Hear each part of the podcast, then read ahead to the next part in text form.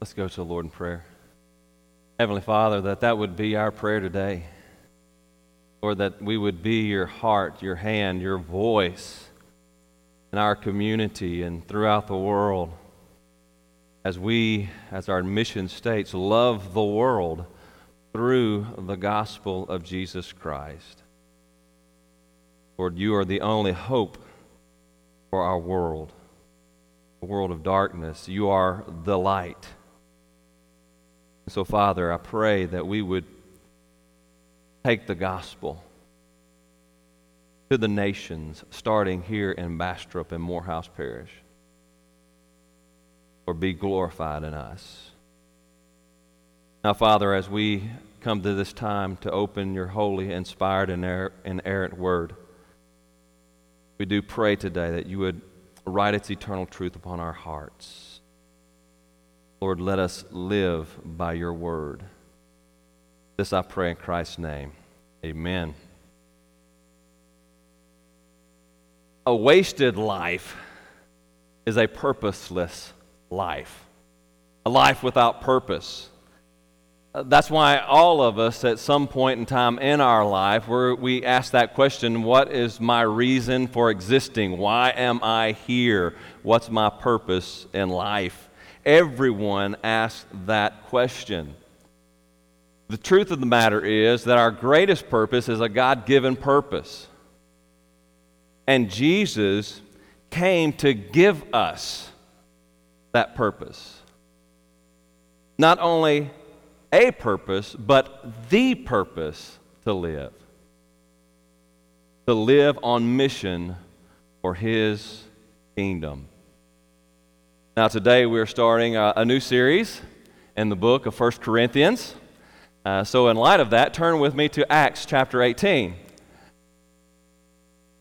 Acts chapter 18, as we look at, uh, at 1 Corinthians, uh, where to start except for where Paul planted the church in Corinth. So, this is uh, serving as kind of an introductory to the letter of 1 Corinthians as we think about Paul and how he planted the church and, and the kind of church in which he planted there in Corinth. The, the name of this series is Countercultural because 1 Corinthians, that's kind of the theme of the book, is to live countercultural, uh, counter to what our culture around us lives. That's what Christians are called to. We're called to live a countercultural life.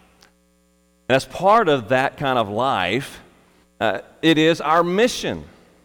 Our very mission is countercultural. Uh, the world's mission uh, is bound up in individuality. What's my mission in life? What am I created to do? What's my purpose? But God says, here's your collective purpose, the church's purpose, the people of God's purpose in life. And it's very different from the world's purpose. The world's purpose says, I need to build my kingdom. But God's purpose says, you need to build his kingdom. And so, as, even as we look at this passage here in Acts chapter 18, we're going to see that countercultural lifestyle beginning to take place even here as Paul plants this church in Corinth. Now, I want us to look at this church and see what kind of church it was that Paul established there. And so, as we uh, will see what it takes to, uh, here in this passage, we're going to see what it takes to live on mission for God. That's why I entitled the, the message today, Life on Mission.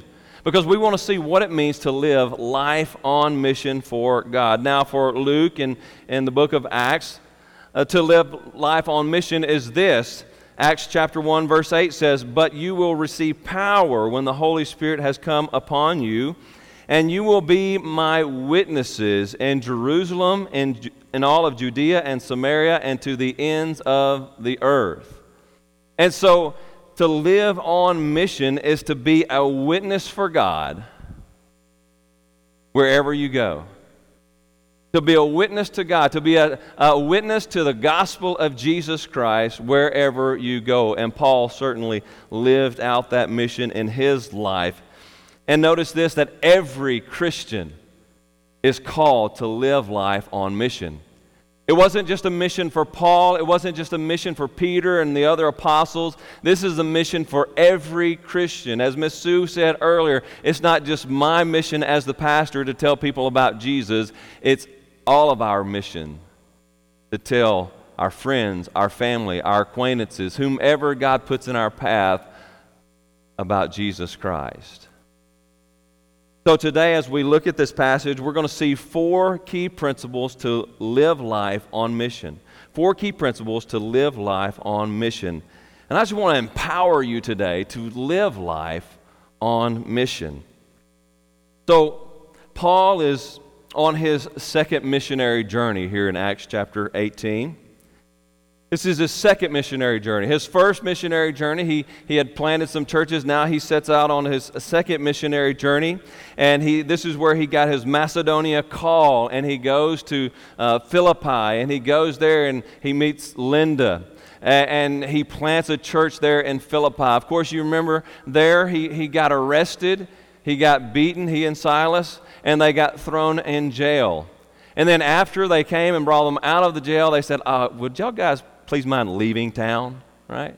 Uh, would y'all get out? And then, as he continues on to travel throughout this second missionary journey, uh, he gets ran out of every town he comes to. He goes in, he preaches the gospel, they don't like it, and they rush him out. Get out of here. We don't want what, you, what you're selling, right? Get out of here. They run him out of every place. So, if you go back and look at all of Paul's missionary journeys, uh, you can see that he had been stoned, he had been beaten, he had been prisoned, and he had been ran out of every town that he had come to. And now he enters in Corinth. He enters in Corinth, and he is alone at this point in time. He is by himself, Silas and Timothy, his, his traveling partners. They have been left to, to kind of finish up some things at some previous church plants. And so he's kind of waiting on them to come, but as he is waiting, he is on mission for the Lord. And he begins to plant this church in Corinth. Now, this section, uh, Acts chapter 18, verses 1 through 17, is where Paul plants this church. And as we move through this, Luke, he's, right, he's the author of this book. Luke is telling us the narrative of Paul's planting this church in four scenes. And so we're going to see this movement in four scenes throughout Acts chapter 18, verses 1 through 17. So as we look then, as we begin to look there, first of all, we see after this, Paul left Athens and went to Corinth. Here's where Paul enters into Corinth. Now, Corinth is quite an interesting city. Uh, Corinth is a large city, a very large city in ancient times. Uh, just studying through it, I've seen estimations from over 200,000 to somewhere around 600,000. Uh, guesstimations of the population. We don't know for sure. They didn't keep that kind of census back then, so don't know exact population, but somewhere between 200 and 600,000. So just think somewhere along the, the range of the size of Baton Rouge and New Orleans. Uh, somewhere in that size. This was a large city in ancient times, a very large city. Lots of people there in, in Corinth. Uh, it was the capital city of Achaia so it had lots of political influence. There were many politicians who lived in Corinth. Uh, there were a lot of Roman soldiers who lived in Corinth. It had political power, so it was a very powerful city. It was a crossroads of commerce, a crossroads of commerce. Corinth was located on the Corinthian Isthmus, connecting mainland Greece to the Peloponnesian Peninsula. So you can see there on the map, there's Corinth. There on the isthmus of the Corinth Isthmus. And it connects Achaia, the rest of Greece, right, to the Peloponnese. And so, as it is right there, right, it's the crossroads of commerce in the area. Everything that comes from Greece down to the Peloponnese and vice versa has to funnel through Corinth. In addition to that, they were right between two port cities or two ports. To the west, there was the, the Gulf of Corinth. To the east, or excuse me, that's by, yeah, right. Uh, to the west was the Gulf of Corinth. To the east was the Gulf of Aegina.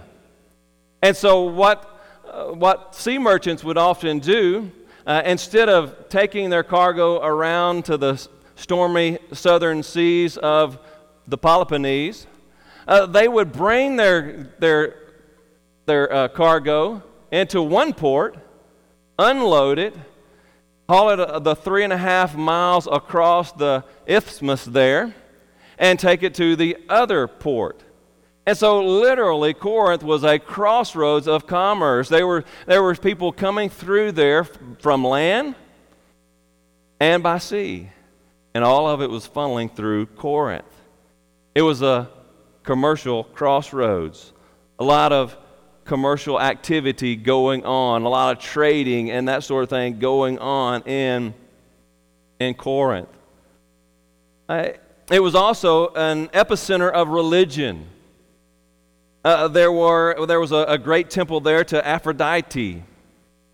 There was also a temple to Apollo and uh, hundreds of other gods as well. They, there was no shortage of, of temples, no shortage of religion in Corinth. It was everywhere.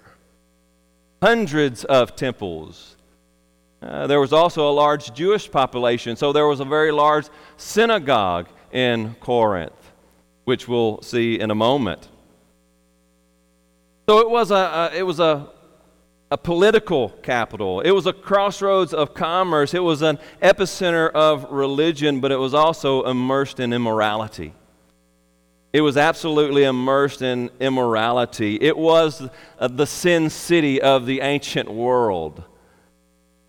In fact, there was a, an ancient term uh, to Corinthianize was to commit sexual immorality. So it was immoral. It was a very morally corrupt society. And this is the city that Paul comes into with the gospel of Jesus Christ.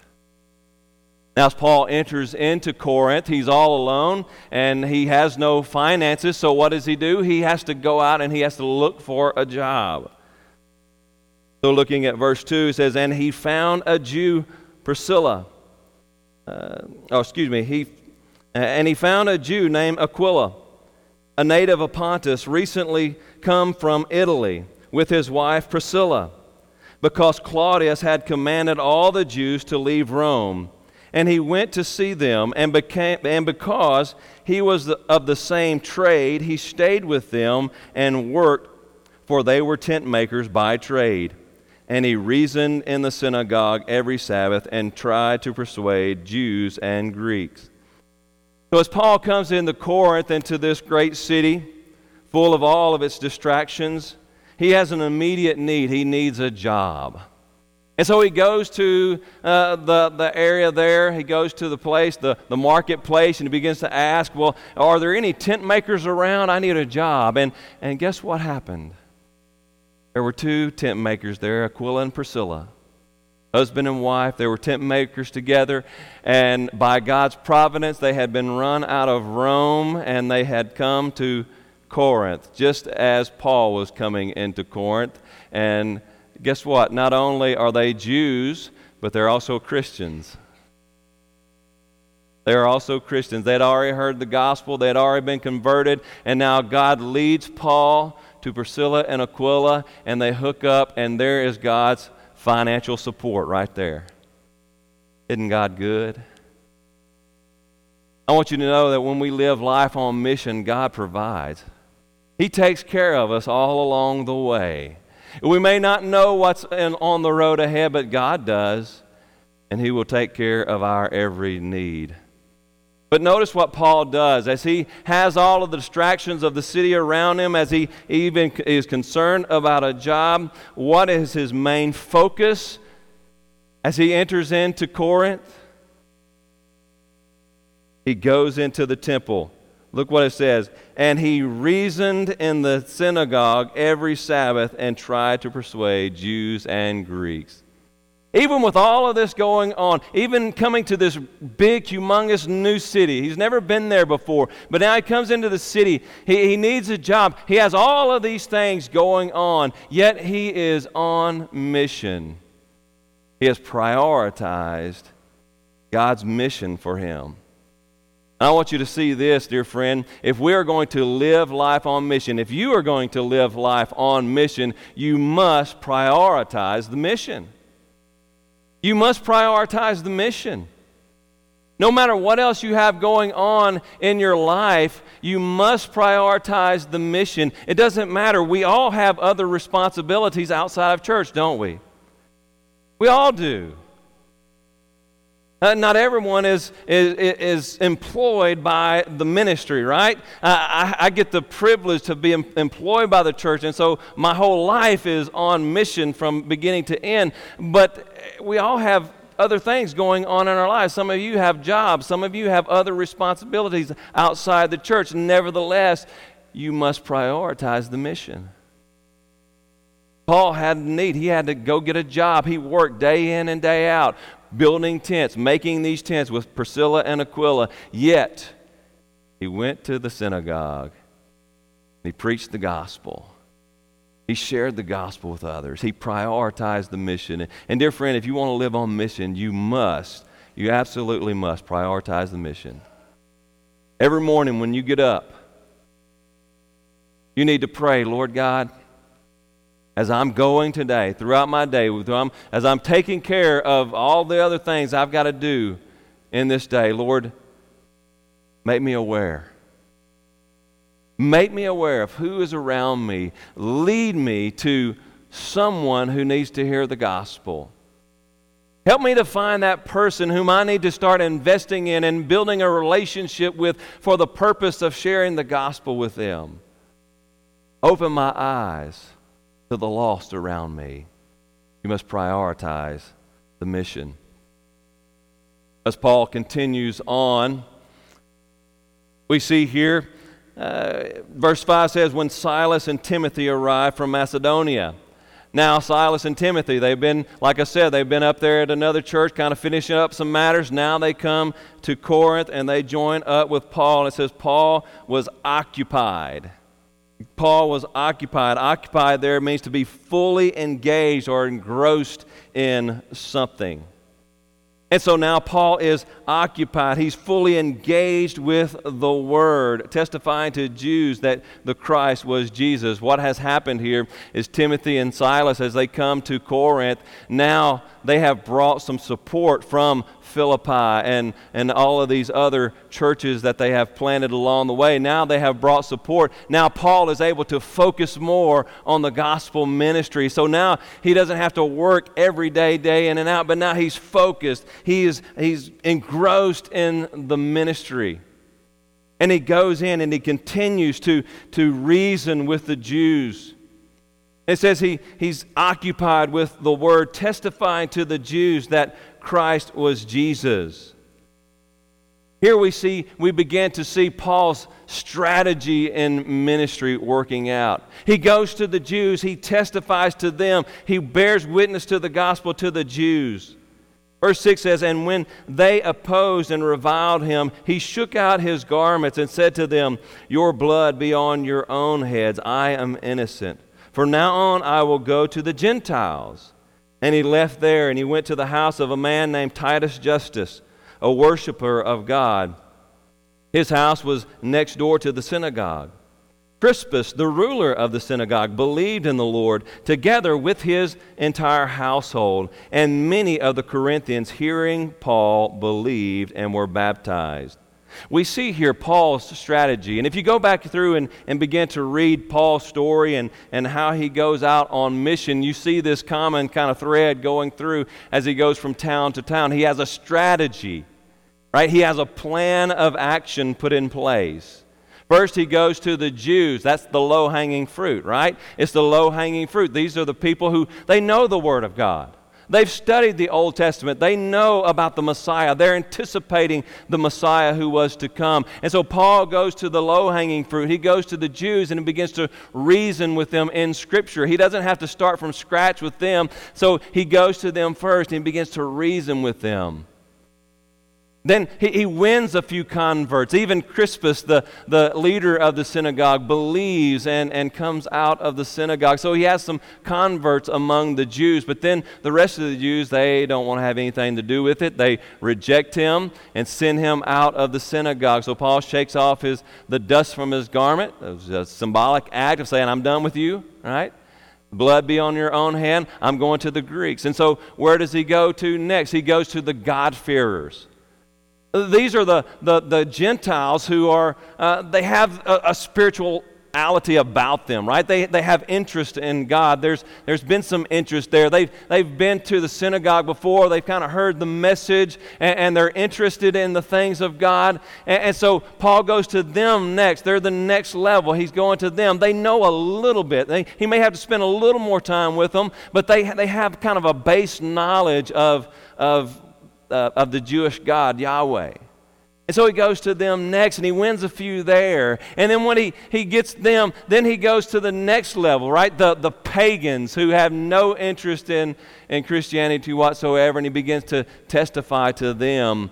Uh, Paul had a strategy you know, we need a plan of action even as we go out and take the gospel to the people around us. We need to look and, and see, and maybe that needs to be it. We go to the low hanging fruit. We go to those who have been in church and maybe even raised in church, and we, we tell them the gospel and reason with them so that they might believe. Then we go to those who are, are kind of spiritual in nature. Maybe they have some interest, but they, they haven't really found what they're looking for, right? And so you take the gospel to them and you reason with them and, and pray to God that some of them will become Christians. And then you go to the wider population, even those who have no interest in God whatsoever. You go to every segment of society taking the gospel of Jesus Christ because everybody needs the gospel. But there needs to be a strategy, there needs to be a plan in place. As you walk in life, as you live on mission, you need to have a plan. How am I going to do this? Where am I going to go? Who am I going to, to uh, appeal to? But notice, even as the, the best laid plans don't always work out, right? Even though Paul goes to all of these different people and he reasons with them, he is rejected. He is rejected. You know, let me tell you, sometimes even as you go out, as you live on mission, as you begin to share the gospel with people, oh, you're going to have some victories. You're going to have some people who, who hear it and receive the word of the gospel with joy, and you're also going to have some rejection. Now, how does Paul handle the rejection? He perseveres, he pushes through it. He perseveres in the mission that God has given to him. And let me tell you, if you're going to live life on mission, you're going to be rejected. Nevertheless, you must persevere in the mission. You must persevere in the mission. You must push through the rejection and continue on mission. Think about a, a young quarterback, hasn't played much he goes into a game and uh, he's on fire, right? He's hitting pass after pass after pass. But then, somewhere in the midst of the game, he throws an interception. Oh, can't believe I threw an interception. Everything was going so well. And he begins to focus in on the, on the interception, he begins to focus in on his failure. And so the next time he comes in, he's just focusing on that last failure. And guess what? He throws another interception and another interception, and he gets beat down more and more. And before you know it, the coach has to call in his replacement. But now, a seasoned quarterback, a seasoned quarterback, like old Breezy, right? He comes in and he's throwing a he's you know, a completion, a completion, a completion, and then up an interception. Man, missed that one. All right, push that out of the way, and guess what? He's back to the game, right? His head's back focused. That that was a failure. All right, it's out of the way. I can't do anything about that now. I need to focus on the next play. He doesn't let the failure get him down. Let me tell you, if we if we live life on mission, we can't let our failures get us down. We can't let those who reject us get us down and take us out of the game. We got to focus on the next one. We got to persevere in the mission. We have to persevere in the mission. Well, in the third scene of Paul's story here, we see the Lord Jesus visit Paul in a vision. Paul needs a little strengthening at this time. There's been a lots of rejection. There's been some victories, but there's been some rejection. And so Paul needs some encouragement here. And so the Lord comes to him in verse 9. and says, And the Lord said to Paul one night in a vision, Do not be afraid, but go on speaking. Now I want you to see that this third scene here, verses 9 and through 11, they're at the climax of this story. They're at the climax of this narrative. So it's just like any narrative. You, you've learned in school a good narrative, it has conflict, right? It has conflict, it, it kind of sets the setting, gives you all the characters. It has it builds in conflict, then it has a climax, and then there's a resolution. Well, the same thing is going on here. Luke, as Luke's telling this, this narrative, this historical narrative, he builds in all of these elements, and this is the climax. And at the climax of the text, at the climax of the story, that's where the central truth that he wants to get through lies. So uh, you might want to star this one because this is the most important of, of everything that's communicated in this little story here. This is the most important.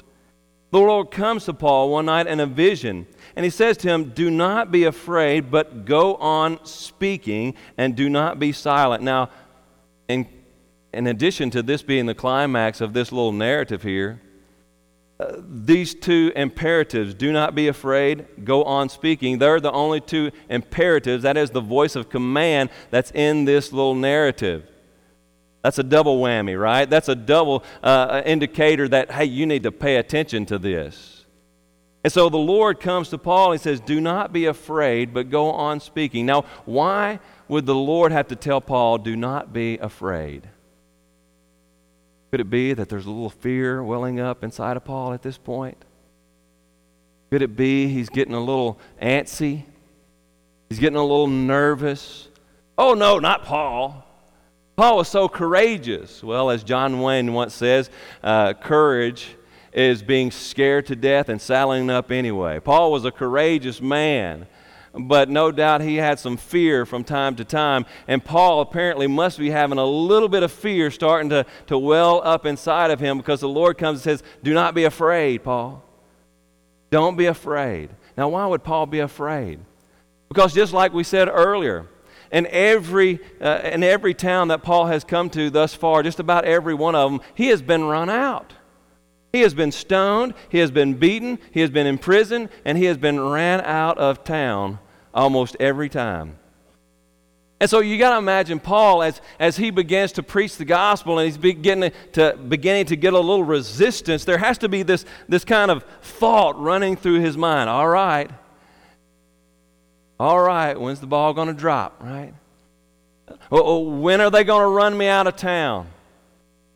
At what point am I going to get hauled out of here? Maybe he's getting ready. All right, where do I go to next? Because it's coming, right? The, the tension is building. It's coming. Where do I go to next? And the Lord comes, Paul says, Do not fear, Paul. Do not be afraid. Go on speaking, and do not be silent. And here's why he says that. For, because I am with you, and no one will attack you to harm you. For, because I have many people, I have many in this city who are my people. And he stayed there a year and six months, teaching the Word of God among them. God says, Don't fear Paul. Don't be afraid. Go on speaking, go on preaching, go on declaring the gospel in my name because number one, I am with you. Number two, I've got people here whose names been written in the Lamb's book of life before the foundation of the earth, and I'm calling them out. And you're the man I'm trusting to do that. You stay, Paul. You continue encourage to uh, courageously proclaiming the gospel So Paul was encouraged and he stayed there. You know, if we are going to proclaim the gospel, if you're going to live life on mission, you must place trust in Christ's power to accomplish the mission. You must place faith in Christ's power to accomplish the mission. Let me tell you, dear friend, as you go out and you proclaim the gospel, as you go out and live life on mission, God has a promise for you. Christ has a promise for you. I am with you. I am with you. I am there with you, and my power is with you. Matthew 28, 18 through 20. And Jesus came and said to them, All authority in heaven and on earth has been given to me. All authority, all power in heaven and earth has been given to me. Go therefore, make disciples of all nations, baptizing them in the name of the Father and of the Son and the Holy Spirit, and what and teaching them all to observe teaching to, uh, to observe all that I have commanded you. And what? And behold, I am with you always, even to the end of the age. God says, I'm with you. I am with you. You don't have to fear because I am with you. Acts 1 8. And when you receive power, right? When the Holy Spirit comes upon you, you will receive power and you will be my witnesses in Jerusalem, Judea, and Samaria, and to the ends of the earth. I am with you through the power of the Holy Spirit. I dwell in you. And as you go out on mission, I am there with you. You're not doing this in your own power, you're doing it, doing it in my power. Let me tell you, when you go out and share the gospel with someone, it's not up to you to win them to the Lord. The Lord's going to win them to the Lord.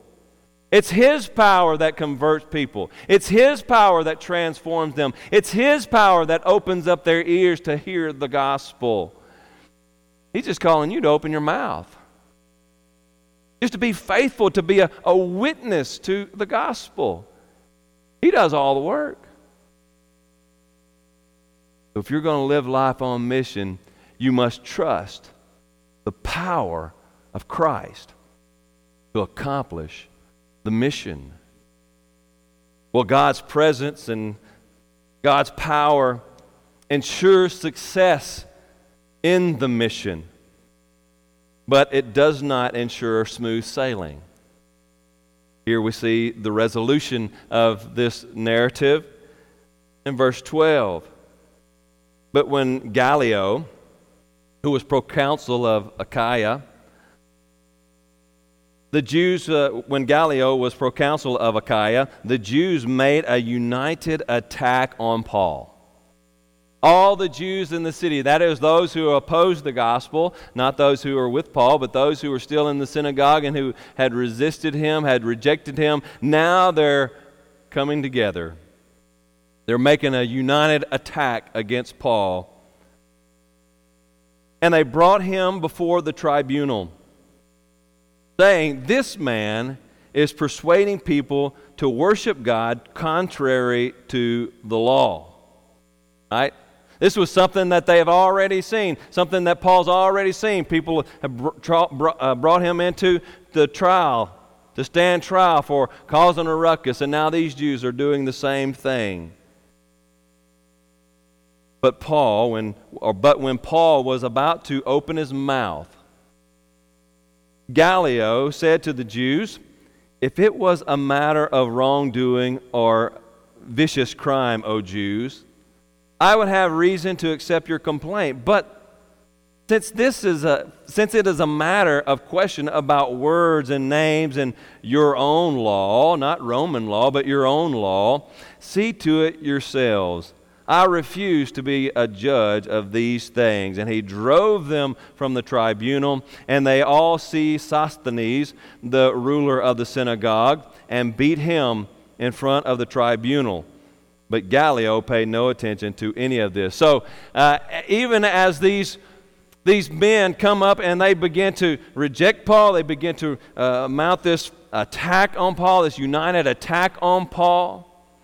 God's word rings true. Don't go, don't fear. Continue to speak. I'm not going to let any harm come to you because I have people in this place. And they mount the attack. They come after Paul. But God was with him, and God brought him through. You need to understand here that just because God's power is with us and we go in the power of the Lord, that doesn't mean it's always going to be smooth sailing. It doesn't mean it's always going to be smooth sailing. There's still those who are out there who are going to be after us, who are going to be uh, want to uh, overcome the gospel. There are people in the world uh, that that mount up attacks against Christians all the time.